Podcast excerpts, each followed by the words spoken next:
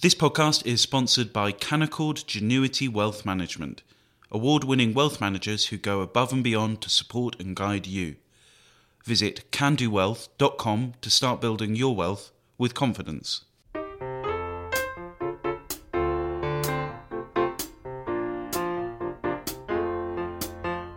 Hello and welcome to Coffee House Shots, the Spectator's daily politics podcast. I'm Katie Balls and I'm joined by Isabel Hardman and James Forsyth. Overnight, we've had the result of the French elections, and Macron is still in position. James, how did Marine Le Pen do? Did she do better than expected? She's surpassed the forty percent mark. She did breach the forty percent mark, as, as, you say, Katie. But I think in the end, this was a, this was a fairly comfortable victory for Emmanuel Macron obviously wait to see what happens in the parliamentary elections. But but this was you know, and I think if you look though, you see what a large percentage of both their votes were voting to stop the other, um, around forty percent in both in both cases. The British view had always been that you know an improvement in Anglo-French relations was going to have to wait until after the French elections. That at that point it would you know when Emmanuel Macron was not engineering, it might be possible for for things to improve. I am slightly sceptical that things are going to improve that much because I think we saw at the end of last week, and I think given Boris Johnson's political position at the moment, it's quite likely that you see some unilateral action by the UK government in regards to the Northern Ireland protocol. I think if that were to happen, that you know that would essentially knock off any prospects of a great, you know, Anglo-French rapprochement. I also think that you know that while Ukraine has pushed the two together, you do see some distance between the UK position, and the UK is almost actively seeking to marshal uh, a more hawkish coalition, you know, involving uh, you know the Joint Expeditionary Force countries, uh, which which I think is in slight contrast to the Franco-German position on on, on the, the Ukraine question. So I think while Emmanuel Macron has comfortably won re-election, I don't expect to see a great improvement in Anglo-French relations anytime soon is about there definitely been a sense in government ahead of the French elections that it was hard to make much headway on issues because uh, both sides were playing it to domestic audiences, particularly when it came to um, obviously the, French side f- for obvious reasons. Do you think on issues like small boat crossings, there's now a chance for a reset, or actually are, are the attitudes pretty entrenched in terms of how the Home Secretary and the Prime Minister have approached these problems?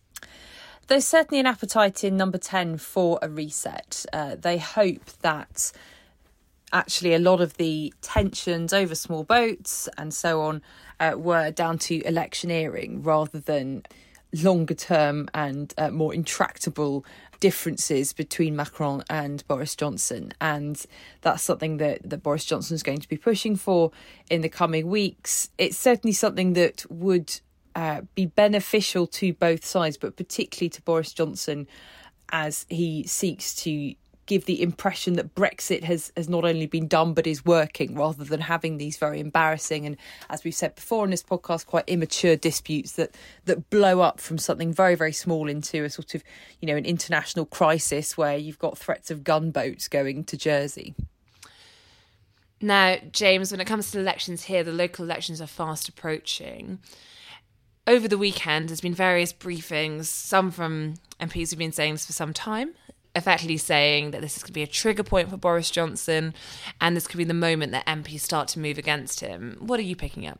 So I think if you talk to Tory MPs, it's not the results, I think, that matters that much to a lot of people. I think a lot of people feel uncomfortable about the idea about, you know, rocking the boat while they've got kind of council candidates in the field.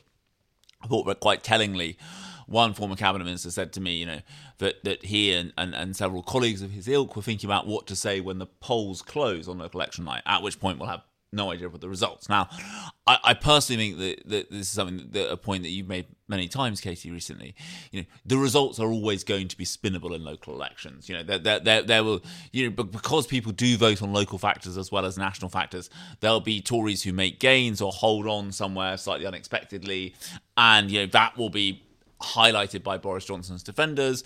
And also, we are into this kind of expectations game stage of things where you know the idea that if the Tories have one councillor left in the country uh, come Friday morning that will be a great result for a government in midterm and you know one that most governments in midterm would bite your right hand off for kind of thing so I do yeah, see Labour over the weekend putting out their own expectation management. Yes, everyone goes. all parties do this, and so I think that you what we will see is more what do Tory MPs do when there isn't actually an election on. And then the other big question about Tory MPs is are all these reasons Tory MPs have for acting, is there always ultimately going to be another one? You know, as as one rather cynical Tory put it to me, you know, first it's the local elections, then it's the Wakefield by-election. There's always some reason to put off the moment of decision, or are these people actually waiting and going to move in? I think certainly Boris Johnson's position becomes more difficult in the immediate aftermath of the local elections, just because a there is an election going on to kind of to hold people back, and also because the local elections mark the beginning of a period where it's very hard to see where the political relief comes from from the government. You've got a cost of living crisis that is going to make people feel worse off. You've got six million plus people on the NHS waiting list. And where is the good news going to come from for the government? And it's worth remembering that you know, the Tories are polling in the in the low 30s at the moment, even before these events uh, and the pain of the energy price rise and the national insurance hike and the like have really been felt by voters. Isabel, what does a good result look like for Labour? There's been quite eyebrow raising expectation management going on over the weekend coming from Keir Starmer's uh, supporters. Um, so, what are they looking to do? Is it red wall areas or is it, is it more general than that? Well, as you've said, Katie, there's there is a lot of expectation management on, on both sides partly I think actually the challenge is, is probably now greater for the Labour Party because everyone is expecting the Conservative Party to, to have such a bad showing. Boris Johnson was asked today about whether the party could lose 800 seats in the local elections. And for Keir Starmer, this comes back down to whether or not the party is able to capitalise on some of its national opinion poll gains and some of the, uh, the what the many slip ups by the government on this. Uh, there's also been the um, the complaint from the Labour Party from Keir Starmer repeated again over the weekend that uh, the Metropolitan Police aren't going to uh, be issuing any updates on fines um, from Partygate um, in the run up to these local elections.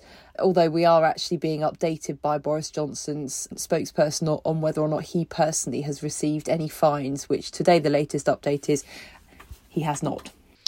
Now, finally, uh, in the news today, it's a story about Angela Rayner from Sunday involving Basic Instinct, uh, which quickly led to a public backlash. And today, the Prime Minister has threatened terrors of the earth over Tories' Angela Rayner claims. James, can you bring listeners up to date for those who missed the furore on Sunday? So, on Sunday, the Mail on Sunday ran an article with an unnamed Tory MP, with, with no idea of who this Tory MP is, what their role is, saying that Angela Rayner was attempting to distract Boris Johnson using a technique similar to Sharon Stone in Basic Instinct, but but while clothed.